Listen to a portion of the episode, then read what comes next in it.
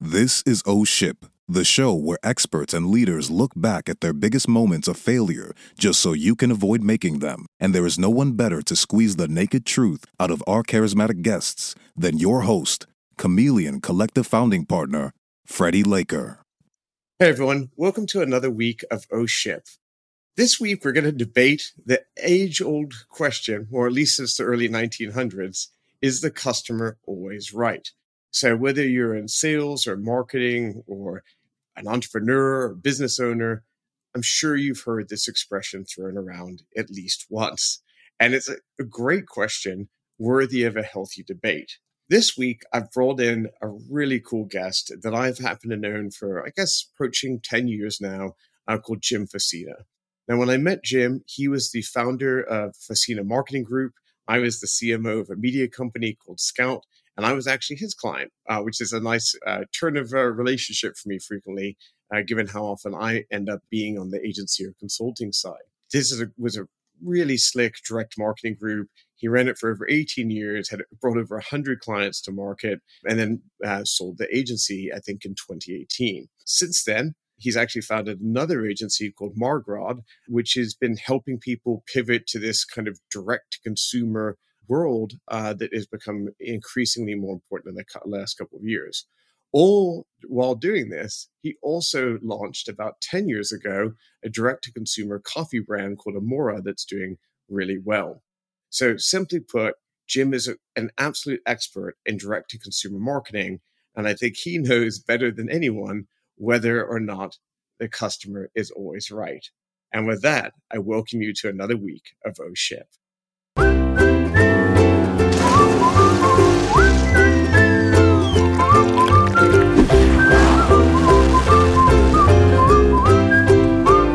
Oh, Jim, so good to see you. Hey, Freddie, how are you? Good to see you. Doing great. So, I heard a rumor that this is your last interview in the office you're in. And I don't know if you know this, this is the last interview that I'm doing from this office. So, this is a, good day, but a sad, sentimental day in some in some regards. After 12 years of being here and uh, moving to a new place, it is it is quite crazy. But so please excuse my bare shelves. I'm in the exact same spot. At least you've got some art up, but uh, they, ha- they have to be mesmerized by our voices today versus the uh, the very uh, simplified backgrounds we both got. So thank God for the audio podcast. exactly. exactly. Well, I look forward to having quite the uh, conversation with you today. Uh, well, again, I, I, really appreciate your time. I, I, did my best to to you know, do your background justice. You know, I know you quite well. I'd love for you to maybe give a little bit more background on your own experiences, and so then one understands today, you know, the kind of expertise you bring to this conversation. That'd be great. Freddie, I've been in direct to consumer for over 30 years, worked at companies like uh, Kraft Foods and uh, Nestle and Scholastic, all in direct to consumer subscription marketing founded uh, my own agency in the early 2000s and uh, ran that for about 18 years. Sold it uh, three years ago after having the uh, opportunity to help over 100 companies come to market.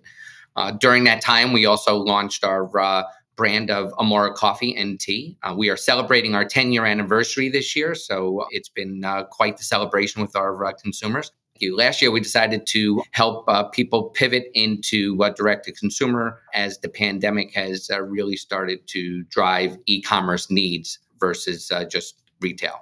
And that company is called Margrod that's uh, super interesting. I definitely want to get into uh, at some point more around uh, more. I mean, ten years is, is a great run. I'm sure you've learned a lot along the way. Let's uh, jump in uh, specifically around the original subject for today. And so, I, I thought uh, a great place to start, you know, maybe before addressing the question head on, is how do you tell the difference between what a customer wants and what a customer needs? You know, Freddie, I think that's a really interesting question. And, you know, sometimes I put myself into that very own position. So, for example, customers need health care, health insurance versus wanting it. They need it. And then there's customers who may want, you know, deep streaming digital services versus needing it.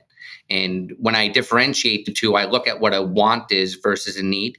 And when you're marketing, if you're marketing a need, uh, we, we look to market in a fashion that provides easy access for a consumer um, versus a want is really more about engaging that consumer and keeping that want integrated, interesting, and engaging for that uh, customer. Otherwise, that that want is no longer a desire.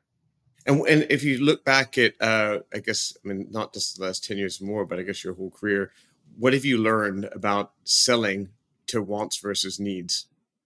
So again, with a uh, with a need, it, it, it's all about uh, providing easy access and uh, ensuring that uh, that need that that customer has is something that uh, can be fulfilled quite easily on the customer side.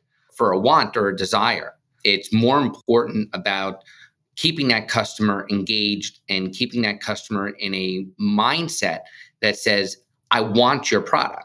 So a need often becomes a product that a customer no longer has to think about if you're positioning it correctly. Mm. Mm-hmm. A want and a desire is very competitive.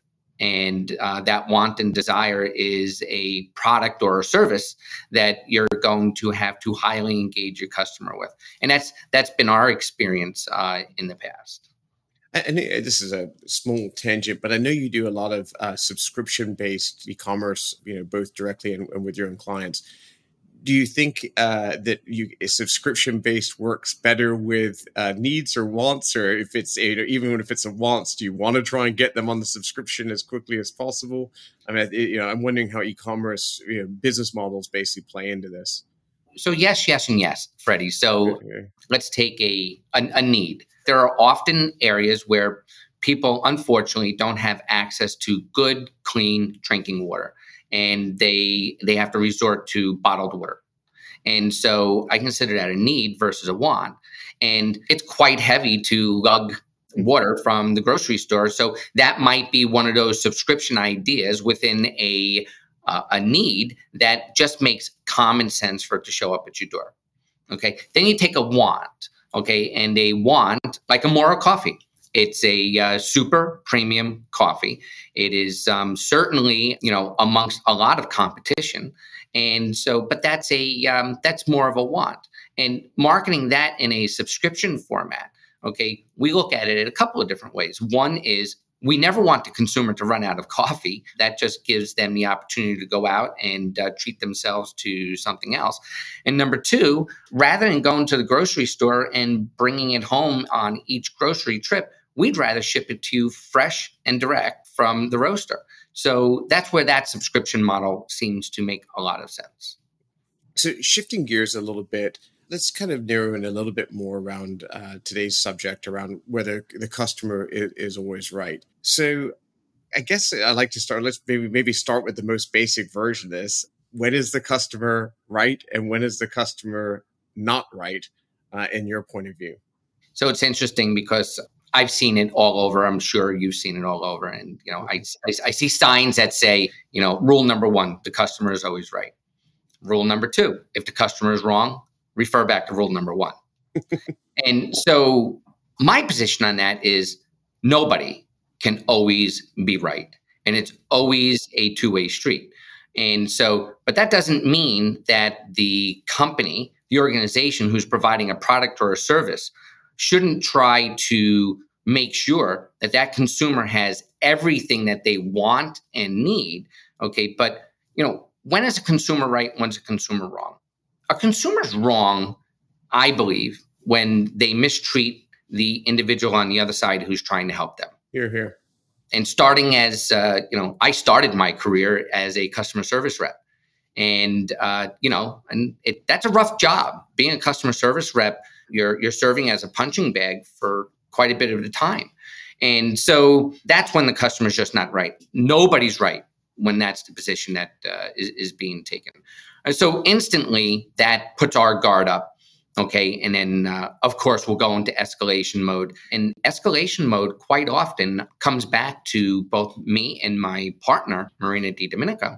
Okay. Whereas we'll call the customer. Okay. And if the customer's wrong, that's fine.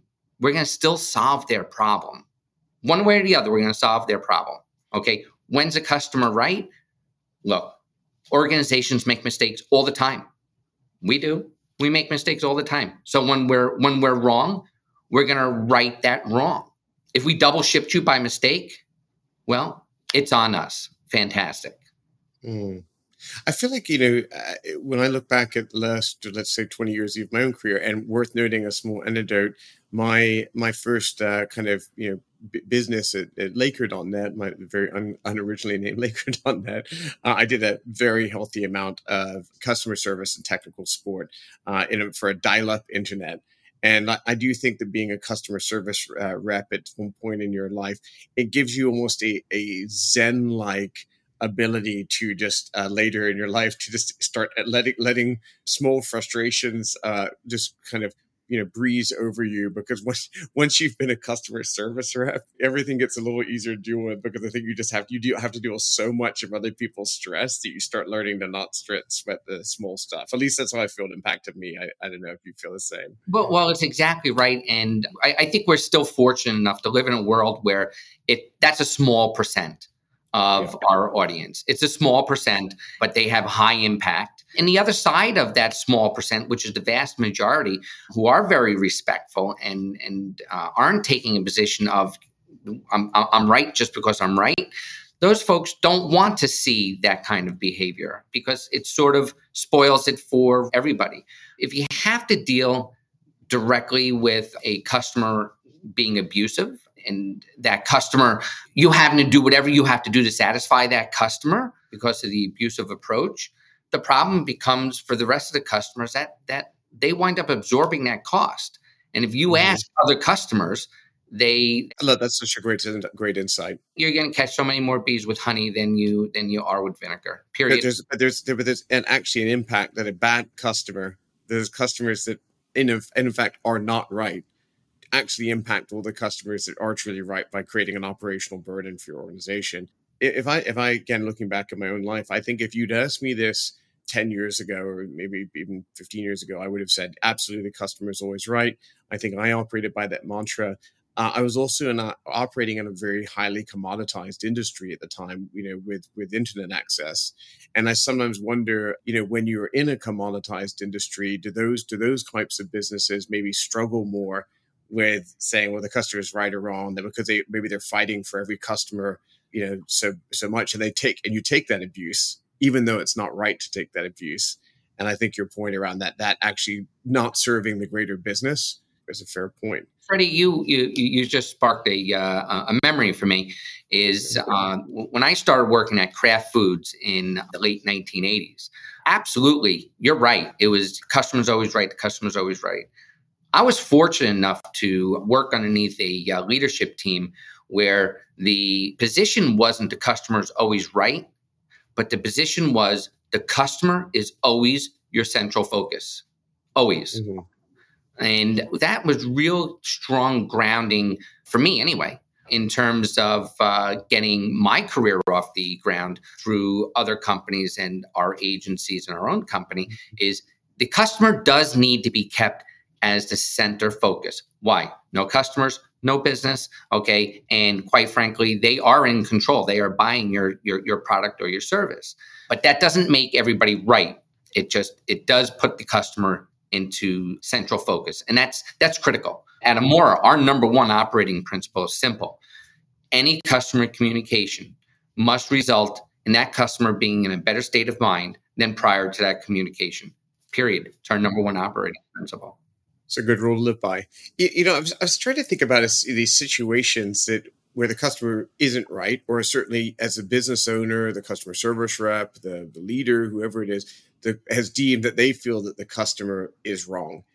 And on some level, I almost feel like you're picking and choosing your customers by saying that, right? Because you're going to say, look, if you're saying, look, the customer is wrong, you're, you're effectively you're you're going to say, look, I, I, by choosing not to agree with you, I'm effectively breaking the customer customer uh, client relationship.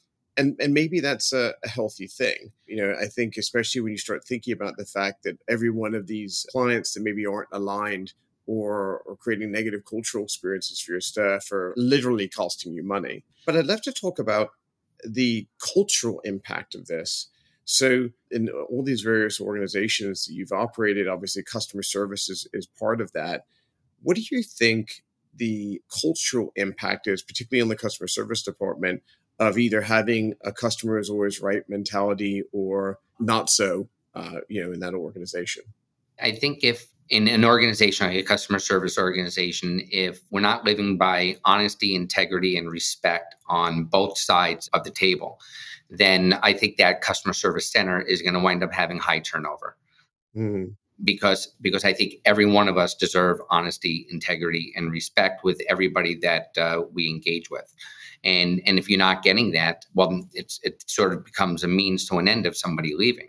So I think that's critically important. So that's why we're so sensitive to top down uh, directives of this is the only way it can be.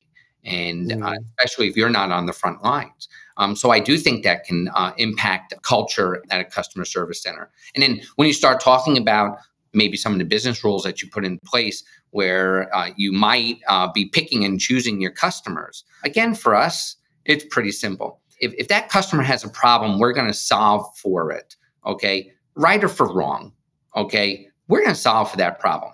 If the customer is going to treat our advocates, our customer service reps, with dishonesty or disrespect, then yes, we are picking, picking our customers because we don't want them in our portfolio family of um, subscribers. So that is a choice that we make. I'm, I'm going to put you on the spot for a minute. So, what happens in a situation if if the customer you know is potentially always right or maybe not depending on which part of the spectrum you fall in this but what happens in a situation where a customer complains they've made an accusation and there is actually no ability to to prove or track it in any direction and it's really just the word of the customer versus maybe a word of an employee? Do you side with the employee or do you side with the customer when there's no way to prove it. It's a he said, she said. It's a good. It's a good. It's a good test. He said, she said. We solve for the problem. We call a truce, okay, and uh, we assist that customer in whatever that need might be. Maybe, maybe to refund. Maybe to reshipment. Yeah. Okay, and then we watch. And if it happens again, then then we know. And you, they could detect a pattern. That's a fair point. Because right. if it is employee, maybe, maybe you, you got to give them the benefit of the doubt. Absolutely. pattern. Yeah, I think that's very fair. The only time we take a hard line, Freddie, is, you know, if, if a customer calls and really abusive, vulgar, mm-hmm, mm-hmm, profane. I have okay, zero tolerance for that nonsense on a side note. Uh, yeah. It's very simple. Okay. Yeah. We, we refund the money. We don't ask for the product back. And we don't allow you to order from us again. Yeah. Good for you. And that's cutting people off with some really good coffee for the rec- record. They're going to regret that. right. And it's sort of, it's sort of, you know, one negative experience or one abusive experience with our customer service team, okay, you know, offsets 500 positive experiences they've yeah, had. True. It's treat the person on the other side of the phone as you would want to be treated if it were you on the other mm-hmm. side of the phone. It's I, I know it sounds cliche, but a lot of people don't practice this, even though they, they talk it. So I'm going to put you on the spot again. Can you tell me about a time where the customer is right and you were wrong? Do you mind being that vulnerable? I don't mind being that vulnerable because I, I, I really learned from it. And look, you and I can have a conversation. I've I've I've made wrong decisions lots of times.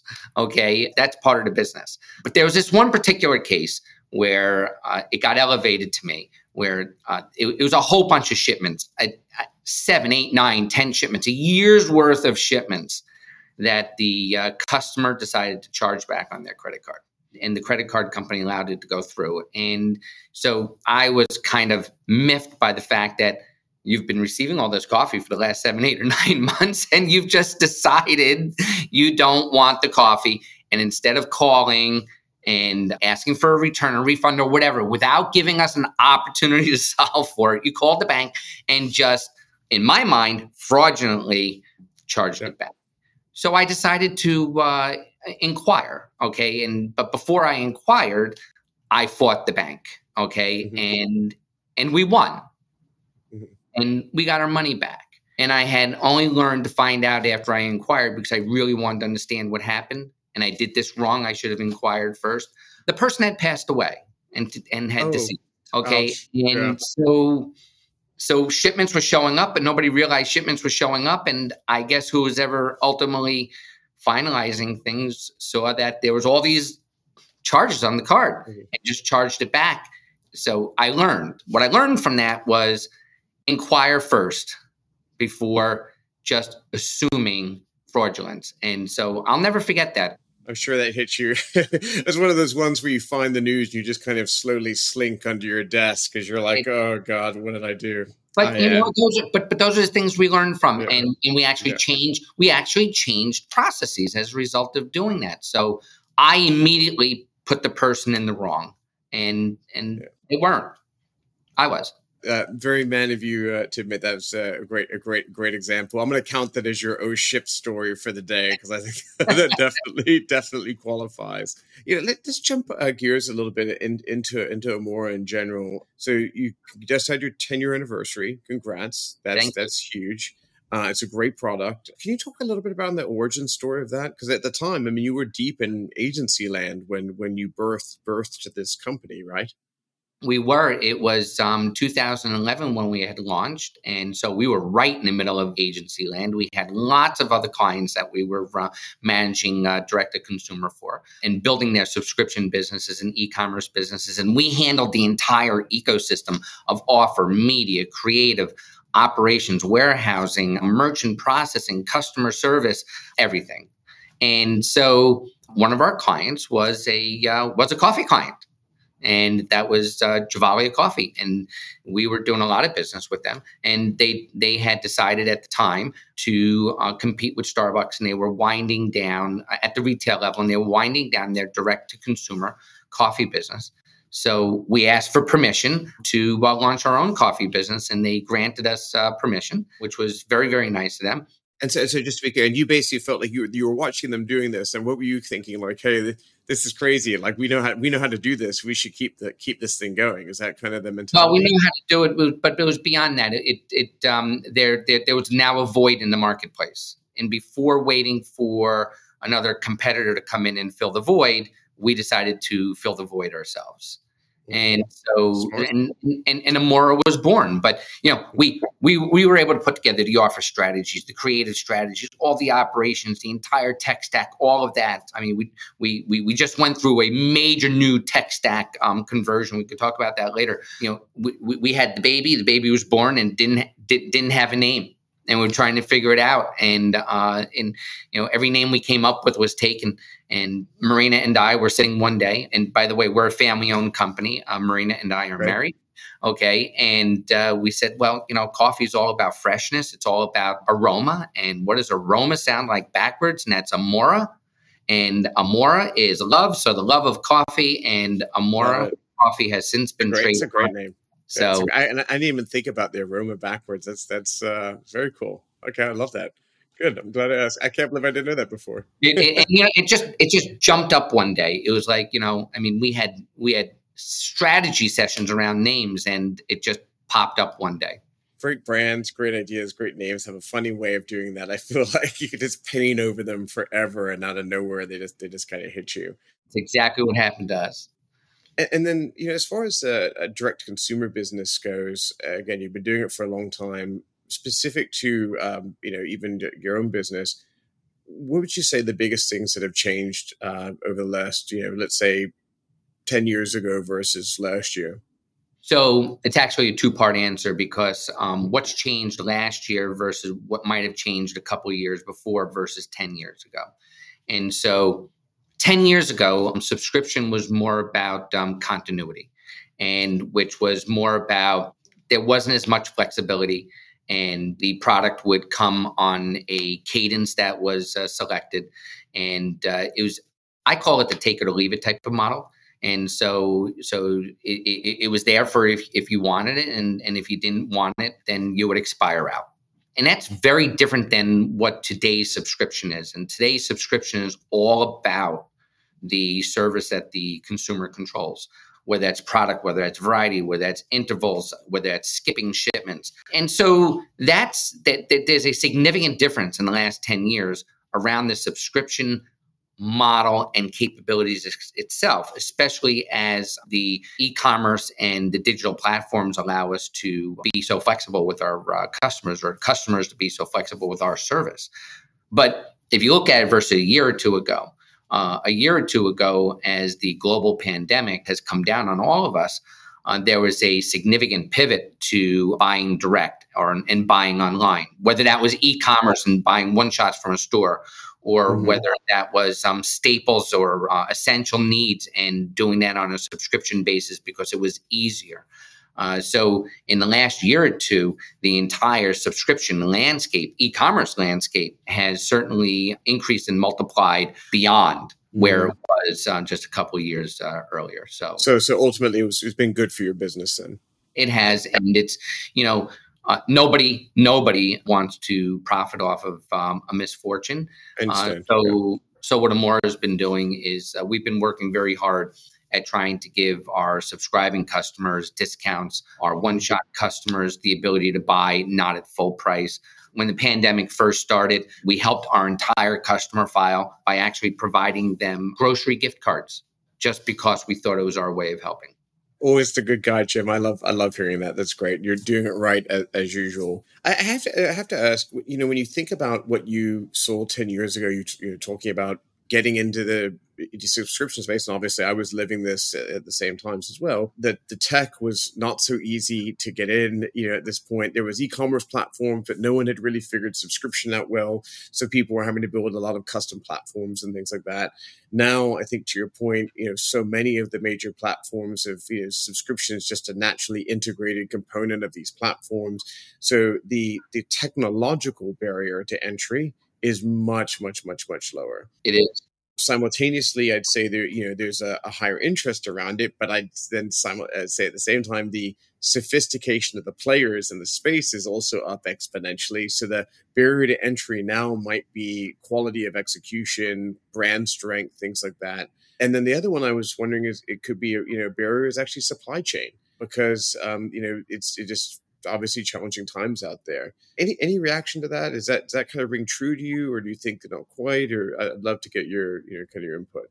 Well, I, I, think both ring true. So, so one is today's subscription platforms and e-commerce platforms are enterprise platforms. They're not legacy type platforms and, and custom builds. And the nice part about that is that everybody has the opportunity to move their business forward with the enhancements that are being made to these platforms uh, because these enhancements are being made globally.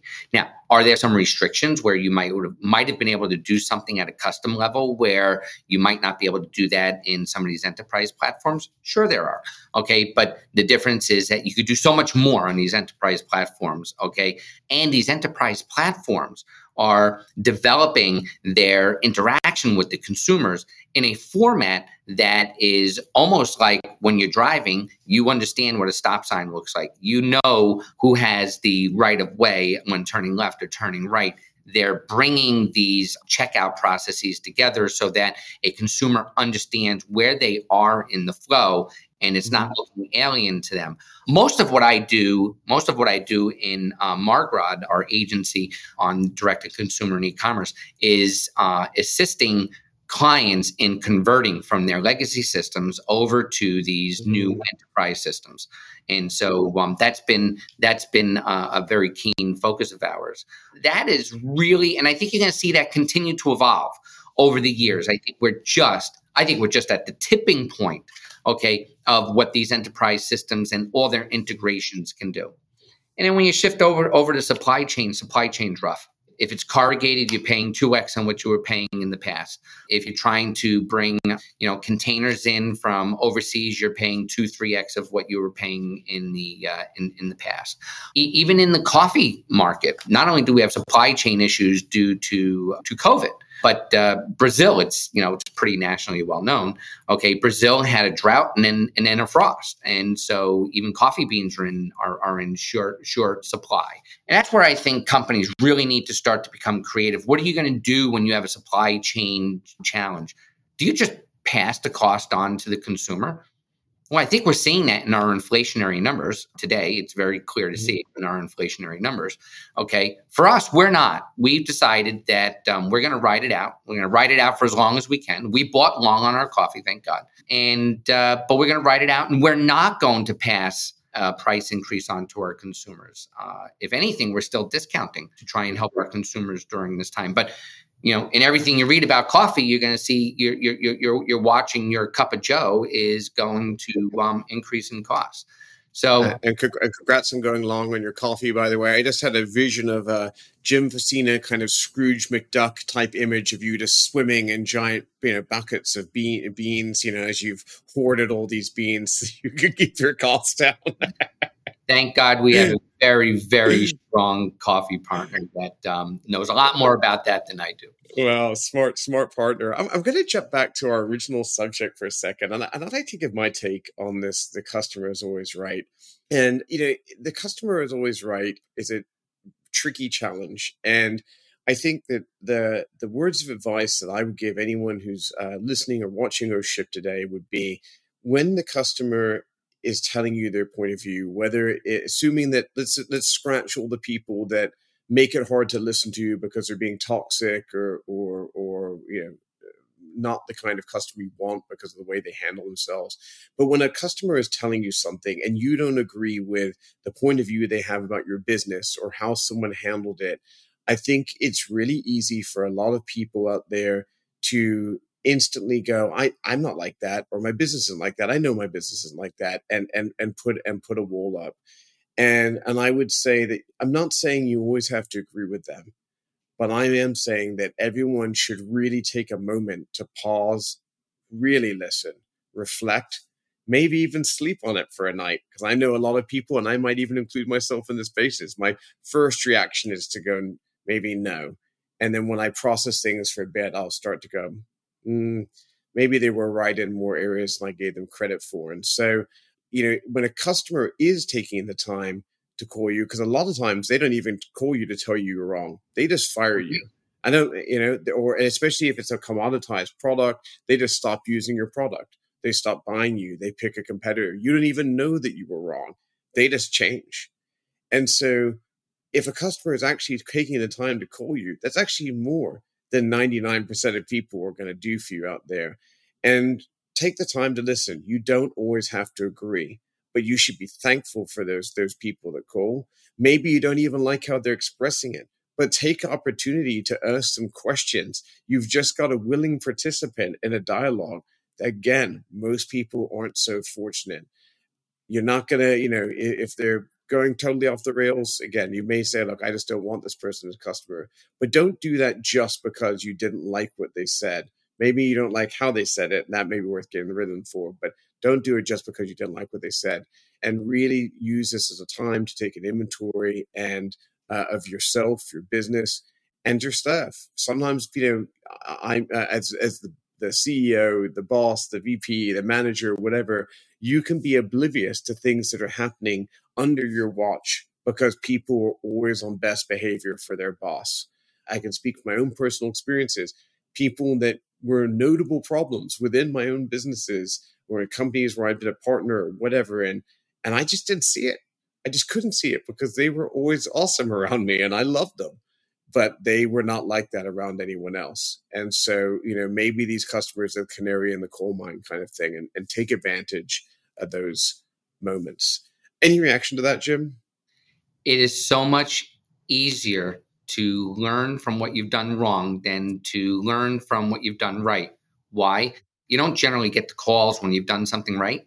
you'll you'll get the calls when you've done something wrong. If like I said, but if you're lucky, if you get the calls, sometimes they just just change on you. You know, you know funny. That's one of the reasons why you know we have 24 7 365 okay if we didn't mm-hmm. want to hear from our customers we we could change that it's really important to us okay whether it's email or phone or chat whatever it might be it's super important to us but even if we disagree okay if uh, if, if somebody brings something to our attention it only gives us the opportunity to make it better.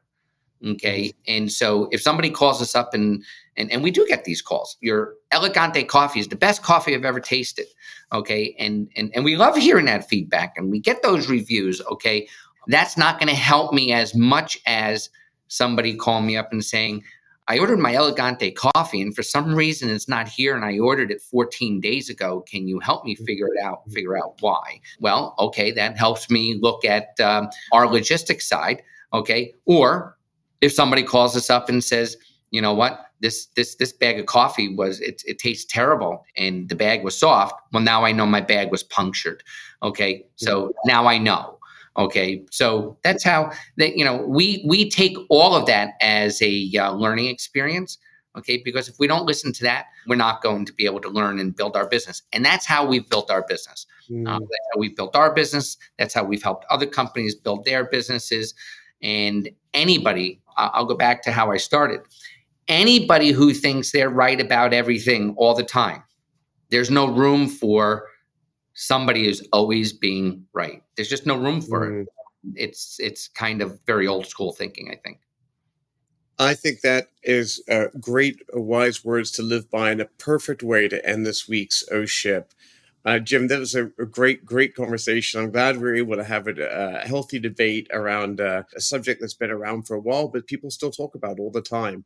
I think we're both uh, going on the side of the customer isn't always right. Is that fair? I think that's fair. I think that's fair from our own experiences, both being the customer and not being the customer, being the provider of the service or the goods. But definitely don't be dismissive of these customers. At the end of the day, they are the lifeblood of your business. So uh, I'd like to thank everyone who's been watching. If you'd like to learn more about O Ship Show or find out about any of our audio podcasts or all the different channels that we broadcast across or stream to, go to oshipshow.com. Uh, thank you for what, those of you, whether you've been watching on uh, Facebook, YouTube, LinkedIn, or Twitter live today. We uh, love seeing uh, engagement with the show. So, again, thank you for your participation. And uh, we look forward to seeing you on the next episode of O Ship please, if you'd like to support us, the best thing you can do is uh, you know subscribe to any of our channels or uh, give us a like or even share on your social feeds. So really, really, really appreciate it. And if you'd like to learn more about Jim, you can find out more about him at uh, any of his uh, social profiles or uh, Jim Facina on Twitter. Or they can check out your agency, Margrod. What's the web address for Margrod? Uh, so you can reach me at jim at margrod.com. Perfect. And then also uh, check out Amora Coffee. It's really it's great stuff, and uh, definitely if you haven't had a chance to taste it, it's uh, you know, really really premium, the real deal stuff. If you're a real coffee lover. So thanks so much, everyone, and I appreciate you joining us for this week's O Ship. Thank you, Jim. Take care. The O Ship Show is brought to you by Chameleon Collective, where we lead, scale and adapt to build and grow great companies. You can learn more at chameleoncollective.com. Freddie will see you next time when we will once again be raising the sails for the O Ship Show.